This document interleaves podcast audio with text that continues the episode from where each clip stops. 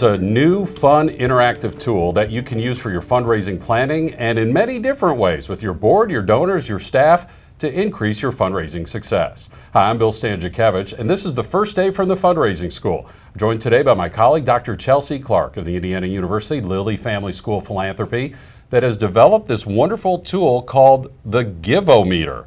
What is the Givometer? Well, I'm glad you asked. Um, the Givometer is a tool that lets you compare your giving and volunteering with um, national standards or with peers. Um, really the impetus for developing something like this. We had seen similar tools in the field of health and fitness um, or or, or, other things where you would enter information, say, about your own health, your level of exercise, your dietary um, needs and, what, and intake, and you'd get a calculation that said, you know, you're this healthy compared to most people who are also yeah. your age and from your location. And um, just there's just a lot of tools out there that would let you compare yourself to other peer information, and there wasn't anything like that for charitable giving and volunteering. And so we decided, you know, it'd be really interesting, and we think that there there's some research out there that suggests that having this type of peer comparison information can influence your behaviors. Um, and so we were thinking, you know, well, what if we develop a tool that lets you input some demographics, um, you know, things like um, your education level, your income level, um, what part of the country you live in, put in those details, but then also tell us how much did you give to charity last year, how many hours did you spend volunteering, and then do a calculation behind the scenes, and then spit out the output that shows you how you compare to other people like you, whether you're giving more, whether you're giving less, whether you're volunteering the same number of hours or something different. Um, and you know, really the goal was to provide you with this comparison. We know a lot of times people don't know what they should be giving, and without having information about other people like them, it's hard to maybe make a decision about the level your gift should be at. So we decided to build a tool that will let you do exactly that. Well, that sounds fun and very fascinating. A couple safeguard things out uh, just up front. So it's free. It is free. And when I put information about myself, this isn't going to get sent out to fundraisers or this is, I'm just keeping my information in this database. So we collect the information and we save it on our servers, but we don't ask you for anything that would make you personally identifiable. Right. So we ask for, you know, what state of the country do you live in? How many dollars did you give last year? But we don't ask for an email address or for your name or for anything that would let us actually identify you um, as who you are, and we definitely don't share the information with anyone. Yeah, so we make that very clear so people can use this in a very safe way to learn about themselves. And Chelsea, as you were talking, I'm thinking of many different types of applications for fundraisers as they're doing their fundraising planning. Let, let's just say I'm working with a particular donor. How might this help me in my relationship with an individual donor? Um, besides it just being kind of a fun tool to play with, it might be something that you could suggest. You know, if your donor is uncertain about whether they're doing everything that they can to um, benefit your organization or just to give back in general, you might suggest that they play around with it and think about, you know, what are people like them? How much mm -hmm. are mm-hmm. they giving? How much are they volunteering? And, um, you know, let them decide whether that influences what they should also be doing, just having that that peer comparison. Yeah, it's kind of that natural feeling people have of how do I compare with the norm? What what is kind exactly. of typical? And it's just another nice little thing that we can be having in discussion with our donors. How about with our board? I mean, that's a big issue that comes up with fundraisers. We need to get our boards more engaged as donors, developing prospect lists, helping us raise money. I, I would see this maybe really good at a board meeting and maybe one-on-one -on -one meetings with board members to kind of give them a better understanding of the fundraising landscape. How might a fundraiser use this with their board? Um, I mean, I think similarly, you could take this tool to the board just to actually show them information about what the giving landscape looks like in the United States. So you could, um, you know, do an interaction specifically. You know, we're we're in Indiana, but um, you can look at results in different regions of the country. So you could enter your own region. You could enter um, other details about who you think your, your typical donor is if you have that information, and then you could look at the profile of what that type of donor is giving um, based on national standards and the, and the data set that we use to build the tool. Um, and so then you could possibly understand, you know, do we have the right expectations of our donors as a board, or do we have our, the right expectations for our own board as donors based on what the typical American in our geographic location is giving.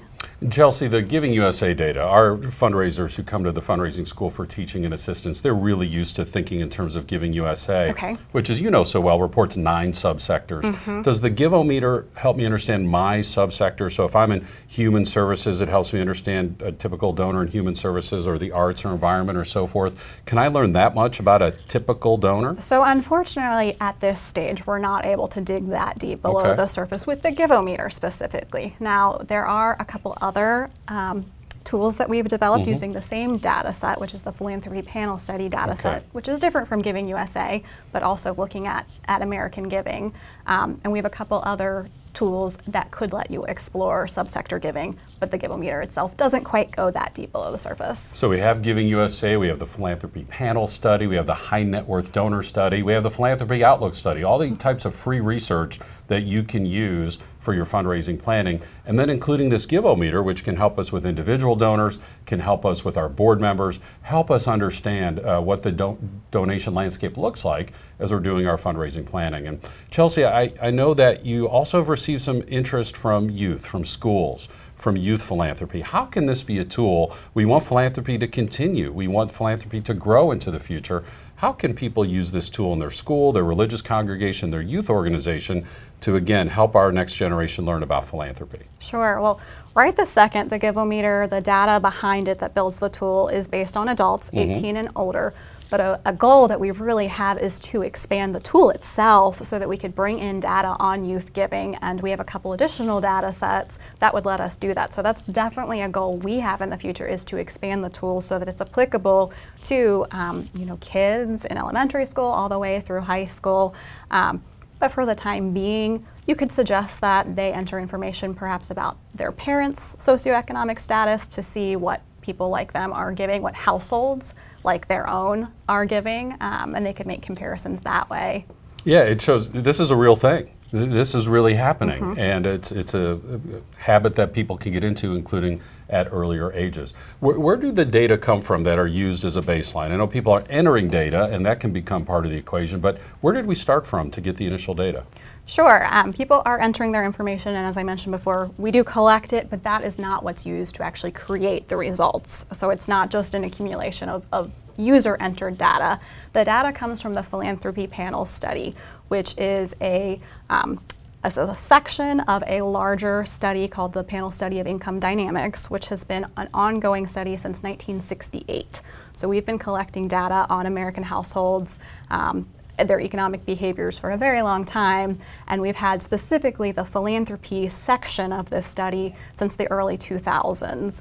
Um, and so the data that we're building the, this tool from is nationally representative, um, and it captures information from, from Americans across the country. And can you talk just a little bit more about that? So if I'm understanding you correctly, regardless of gender, age, race, income, anybody can use this and learn about their philanthropic behavior. Absolutely, and you can, um, with the different demographic questions that we even ask, um, you know, you can break things down farther. You can learn about yourself. You could also enter completely different demographic information to learn about other types of people and their giving behaviors. So again, a free interactive tool that has some fun attached to it as you learn about yourself, you learn about the typical donor compared to yourself. This could be so helpful, yet another tool to use as you're doing your fundraising planning. You think you have a donor at a certain level, and certainly you're doing your research on that particular donor, but the Givometer might help you uh, gain an understanding related to ability in terms of people in that demographic.